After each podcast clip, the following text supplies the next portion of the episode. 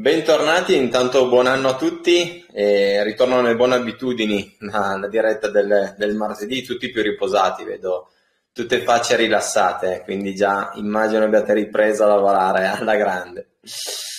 Allora, partiamo subito con eh, un nuovo argomento, eh, l'argomento che vi abbiamo introdotto oggi e lo facciamo con un, eh, volendovi raccontare quello che è una storia, come tutte le storie si inizia con la classica frase sul c'era una volta un equilibrio.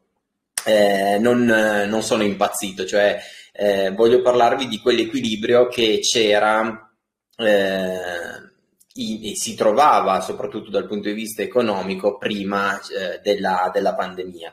Avevamo dei livelli di domanda-offerta, quindi eh, acquisto e offerta di vendita di beni che erano pressopoco costanti ehm, il livello dei prezzi, proprio perché c'era una costanza, un livello costante di eh, domanda offerta, aumentavano leggermente e comunque eh, livello dell'aumento dei prezzi era contenuto. E ricordo, faccio uh, mente locale, che fino a tre anni fa uno dei problemi principali per eh, sotto il punto di vista economico era quello di stimolare la crescita eh, dei consumi e stimolare soprattutto la crescita dei prezzi per una, una cosiddetta sana eh, crescita economica.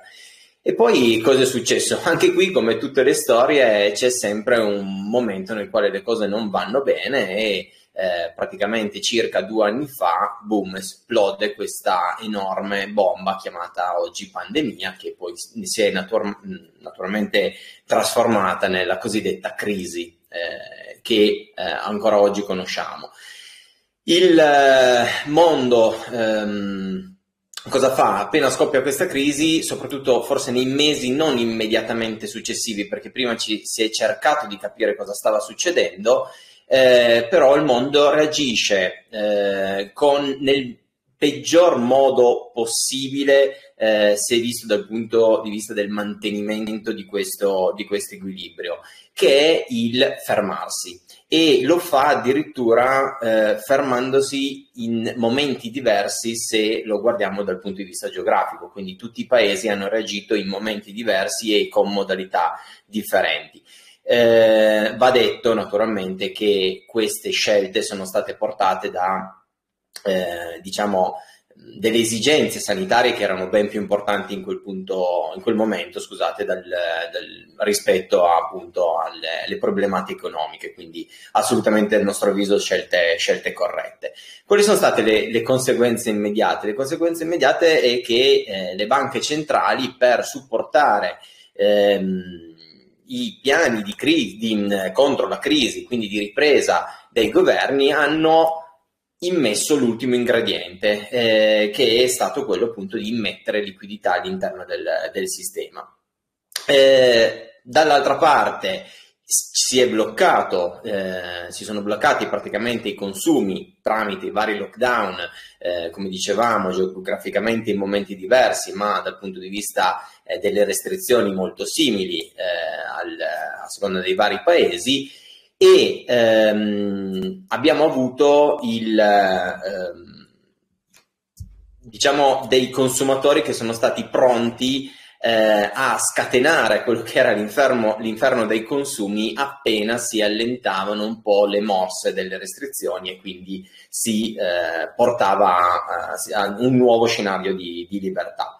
Eh, tutto questo ha scatenato sostanzialmente quello che poi è stato un eccesso della domanda senza, la, ehm, senza riuscire a fare in modo che le aziende potessero offrire tutto quello che eh, in quel momento i consumatori avevano bisogno. Questa differenza enorme tra domanda e offerta è soprattutto dovuta a tre eh, motivi, secondo noi, che sono stato quello appunto di un eccesso della quantità domandata in una situazione di scarsità di risorse accumulate dalle, dalle, eh, dalle aziende eh, di produzione, quindi c'erano pochi magazzini eh, pieni, in poche parole, eh, sia dal punto di vista dei prodotti finiti che delle materie prime. Pensiamo ad esempio alla crisi dei chip.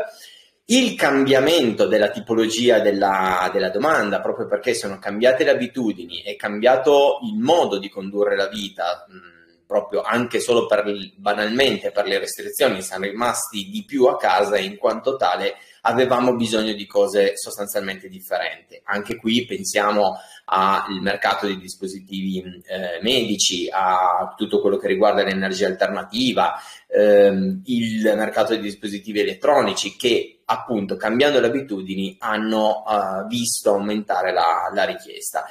Il terzo motivo invece è quello di un dislocamento geografico delle risorse che non era più uniforme o ehm, eh, anche qui per fare un esempio pensiamo al mercato dei eh, o meglio al problema del container che in un certo momento si sono trovati tutti da in pochi punti fisici eh, nel mondo vuoti e quindi era un costo eccessivo farli viaggiare e, e questo ha portato appunto a tutte le conseguenze che sappiamo sull'aumento eh, dei costi di trasporto. Arriviamo così a quella che è la, la condizione attuale. Ehm, dopo circa praticamente due anni eh, di, questa, di, questa, storia, dove ad oggi la parola eh, che più sentiamo eh, risuonare in ambito economico o eh, nei vari articoli che possiamo leggere è semplicemente la normalissima conseguenza di tutto quello che è questo, eh, questo scenario e questa storia durata ad oggi circa due anni, cioè il termine inflazione. Ehm, io cerco un attimino adesso di, di togliermi ehm, la veste di, di, cantastorie e lascio invece a, a, ad Andrea eh, il compito un po' più ingrato eh, di andarci a spiegare che cos'è l'inflazione dal punto di vista più tecnico e sicuramente più teorico. Sì, grazie, grazie Albi. Eh, è stato innanzitutto interessantissima ricostru- è interessantissimo ricostruire gli ultimi due anni perché ci permette di capire di più dal punto di vista teorico che cos'è l'inflazione e cosa intendiamo quando noi parliamo di inflazione. Diciamo che la prima cosa da dire è che cos'è l'inflazione? Beh, l'inflazione è la crescita generalizzata e continuativa nel tempo dei prezzi. Quindi qua, nel, in questa semplice definizione, noi possiamo già notare che cosa? Che la crescita dei prezzi è una crescita dei prezzi innanzitutto e seconda è una crescita generalizzata e continuativa, quindi non è un episodio, non è una tantum, non è un qualcosa di casuale, ma è qualcosa di normalmente strutturato. Dopodiché Alberto ha spiegato molto bene quali sono stati i fattori che oggi hanno portato il mondo in generale, con le sue diversità, ad avere i tassi di inflazione che oggi ha e che sentiamo ai telegiornali. Non sempre, ovviamente, storicamente è così, perché ogni, ogni, volta che si crea una situazione di inflazione, oppure quando, come diceva anche prima bene Albi eh, due anni fa, noi parlavamo del problema opposto, cioè che non riuscivamo a generarla l'inflazione, cercavamo ma non ci riuscivamo e quindi si parlava di deflazione, cioè l'inflazione negativa. E ovviamente questo si, si genera perché c'è una situazione di squilibrio quali possono essere le cause e quali possono essere gli episodi che la scatenano, ovviamente differiscono a seconda del tempo. Qui c'è stato quello che ha fatto il boom, come abbiamo detto prima, è stata la pandemia. Ma se noi vogliamo trovare una ragione, diciamo, comune tra le varie situazioni di squilibrio, che sia tanta inflazione oppure inflazione negativa, sicuramente possiamo andarla a, a ricercare tra uno squilibrio che si crea tra la domanda e l'offerta, cioè eh, normalmente le cose sono, le situazioni sono equilibrate se a tanta domanda corrisponde una certa offerta che eh, per essere positiva deve crescere, eh, sia la domanda che l'offerta devono crescere poco per volta e in modo costante. Si genera una inflazione alta oppure un'inflazione negativa quando invece o una o la domanda o l'offerta hanno un movimento brusco, repentino, intenso, questo caso ci diceva come la domanda si sia alzata moltissimo e l'offerta contemporaneamente, anche se in misura minore, ha avuto dei problemi. E quindi qua si è creato uno squilibrio tra domanda e offerta, che a seconda dei settori, chi più chi meno, ha visto aumentare nettamente i, i prezzi. Detto ciò, quando noi sentiamo parlare di inflazione normalmente la viviamo negativamente, cioè in questi giorni viene vista negativamente perché ovviamente per noi consumatori e per noi dipendenti che magari lo stipendio non è proprio indicizzato all'inflazione vuol dire perdere potere d'acquisto perché eh, se tutti i beni aumentano il prezzo del 5% in un anno il mio stipendio no, è ovvio che io ho il 5% in meno a disponibilità l'anno successivo. Però eh, non è vero in senso assoluto, nel senso che tant'è che gli obiettivi delle banche centrali, infatti, non è inflazione zero, cioè combattere l'inflazione come una nemica, ma di, ma di, mantenere un livello di inflazione accettabile.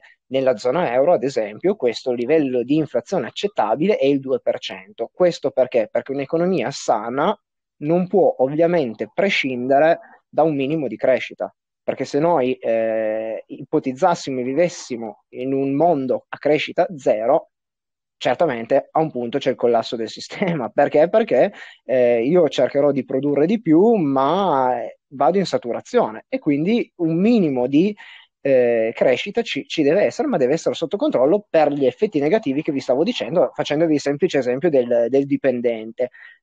Tant'è che alcuni economisti dicono che sarebbe ottimale raggiungere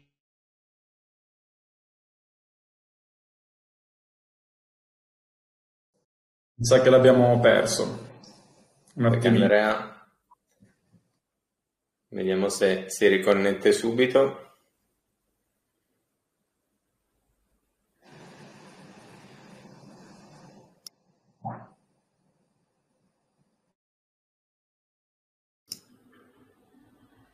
No, immagino che Andrea abbia un attimino più di problemi. Vediamo se per caso c'è, se no. Piuttosto Paolo ti chiedo se hai voglia, mentre aspettiamo. Ok, Andrea, forse sei tornato. Non mi sentivi più? Albi? Adesso ti Albi? sentiamo, Andrea. Ok, eh, siamo arrivati fino al 2%? Esatto.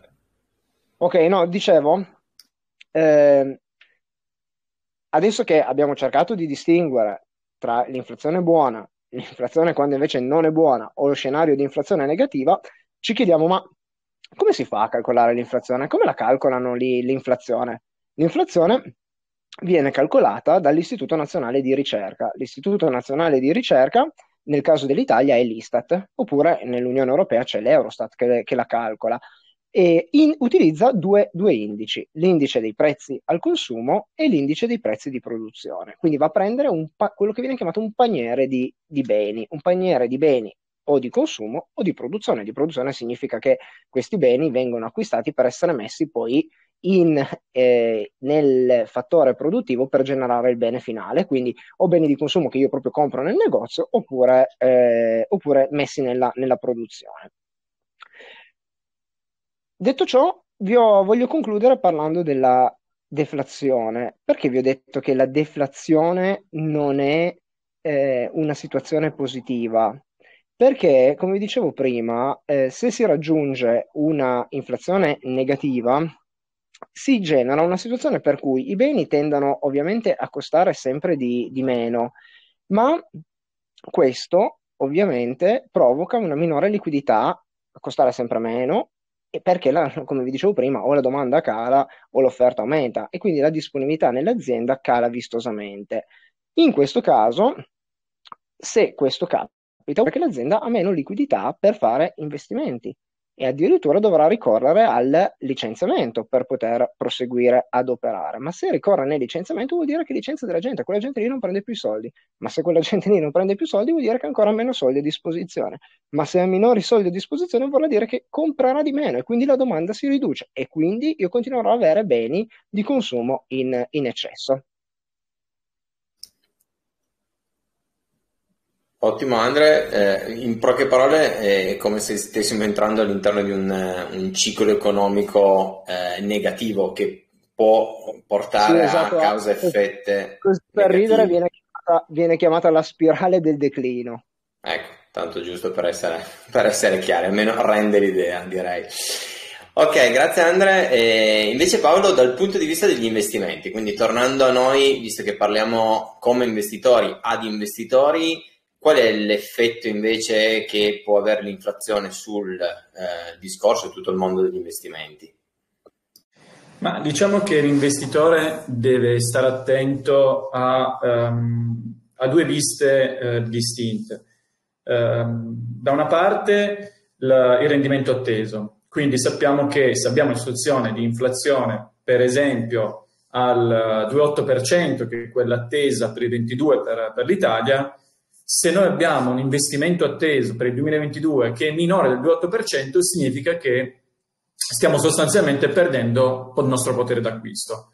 Quindi mh, diciamo che o aumentiamo il nostro reddito da altre parti, ossia cerchiamo di guadagnare di più con, cambiando lavoro piuttosto che facendo, con altri redditi, oppure se pensiamo di compensare con l'investimento l'effetto inflattivo, sappiamo che dobbiamo avere un investimento che come minimo dovrà essere pari o superiore al 2,8%. È logico, senza andare a ricercare strumenti eh, che magari promettono eh, rendimenti del 50 o 100% all'anno, però sappiamo che dobbiamo stare un pochino, un pochino più attenti quando settiamo il target di risultato dell'anno successivo. Um, è logico che possiamo anche inserire strumenti di investimento, come possono essere le obbligazioni governative per essere un po' più stabili, un po' più uh, tranquilli, però ricordiamoci che quelli, diciamo, chiamati super sicuri stanno intorno a un rendimento forse dell'1%, quindi se facciamo il nostro uh, diciamo paniere, come per l'Istat è un paniere sull'inflazione, se facciamo il nostro paniere, il nostro ipotetico portafoglio, possiamo sì ragionare di inserire degli strumenti del genere, ma se vogliamo battere l'inflazione e quindi mantenere il nostro potere di acquisto, dobbiamo ricercare anche qualche strumentino che uh, magari potrebbe darci qualche rendimento più alto. Eh, l'altro aspetto, quindi questo per quanto riguarda l'investimento del singolo, eh, scusatemi, gioco di parole, investitore. L'altro invece investimento in società, eh, dobbiamo stare attenti a come leggiamo i dati delle società. Perché? Perché l'effetto inflattivo, come abbiamo visto, come ci diceva anche prima Andrea, è anche legato, al, è legato principalmente ai prezzi al consumatore, quindi il cosiddetto fatturato delle aziende, perché il prezzo che viene dato al consumatore rappresenta il fatturato delle aziende. Questo cosa vuol dire? Che un incremento del fatturato previsto negli anni da business plan piuttosto che da previsioni della società è legato sia a un aumento dei pezzi venduti, quindi numero di unità, che a un aumento dei prezzi per singolo pezzo venduto, ossia il prezzo unitario. L'aumento del prezzo unitario è legato anche a un effetto inflattivo. Quindi, se una società opera principalmente nel mercato americano, diciamo, l'aumento del prezzo sarà legato all'inflazione americana. Se opera nel mercato italiano, all'inflazione italiana, di solito. Se opera nel mercato mondiale bisogna stare un attimino più attenti. Questo significa che quando leggiamo società che magari aumentano il proprio fatturato del 5, 6, 7% all'anno, non è che stanno crescendo il 5, 6, 7 perché dobbiamo levare l'effetto inflattivo. Ecco che quindi diventa molto più importante andare a leggere, come diciamo spesso, la marginalità percentuale dell'azienda rispetto ai competitor e di come questa marginalità è prevista evolversi nel prevedibile futuro, più che andare a leggere l'evoluzione del fatturato in, senso assoluto. Eh, Paolo, quindi in pratica, se posso andare nel minimo termine, è come se torniamo ancora una volta a professare la cultura dei risultati prima di tutto. Alla fine dobbiamo, dobbiamo guardare quello. Sì, di, mh, mm, questo è logico che abbiamo questa attenzione particolare, però eh, è sempre più l'attenzione non al risultato in valore assoluto, ma al risultato letto in termini percentuali, perché altrimenti potremmo eh, cadere nel, nell'errore di leggere un risultato che magari aumenta di X milioni di euro, ma che confrontato con il fatturato della società in realtà è aumentato dello 0,1, quindi è rimasto sostanzialmente stabile. Ottimo, quindi anche eh, grazie appunto quello, alla, alla, spiegazione tecnica di, di Andrea e alla, al pizzico di pratica invece che hai, che hai, dato tu per quanto riguarda gli investimenti, tornando un attimino e cercando di chiudere la storia che ho raccontato all'inizio, è come se ognuno di noi stesse cercando di scrivere la propria storia all'interno, una storia vista da consumatore, una storia vista da eh, investitore eh, all'interno appunto di quella più ampia narrazione che stiamo vivendo, che è sostanzialmente questo periodo di, di, di pandemia. E eh, questa nostra storia privata e personale verrà scritta in base al modo in cui reagiremo a questa situazione di semplice disequilibrio e il classico cambiamento. Ehm, la nostra idea, appunto, come, come, diceva Paolo, come Brad, sarà quella di andare a guardare sempre più lontano, benché probabilmente adesso è la più, passatemi il termine, la dolorosa, quella più scomoda, perché qualche mazzata a breve termine è probabile che si, che si prenderà, però si cercherà di andare a vedere quali sono quelle società che ehm, sono in grado di ottenere dei risultati reali, effettivamente reali, e riescono a eh, navigare in qualche maniera nel, in un mare che crediamo che per ancora un po' di tempo eh, non saranno assolutamente delle, delle acque tranquille. Ok, eh, se Paolo e Andrea non volete ancora aggiungere qualcosa, io eh, direi che siamo arrivati strapuntuali nel nostro 20 minuti circa di eh, compagnia eh, con temi economici di investimento.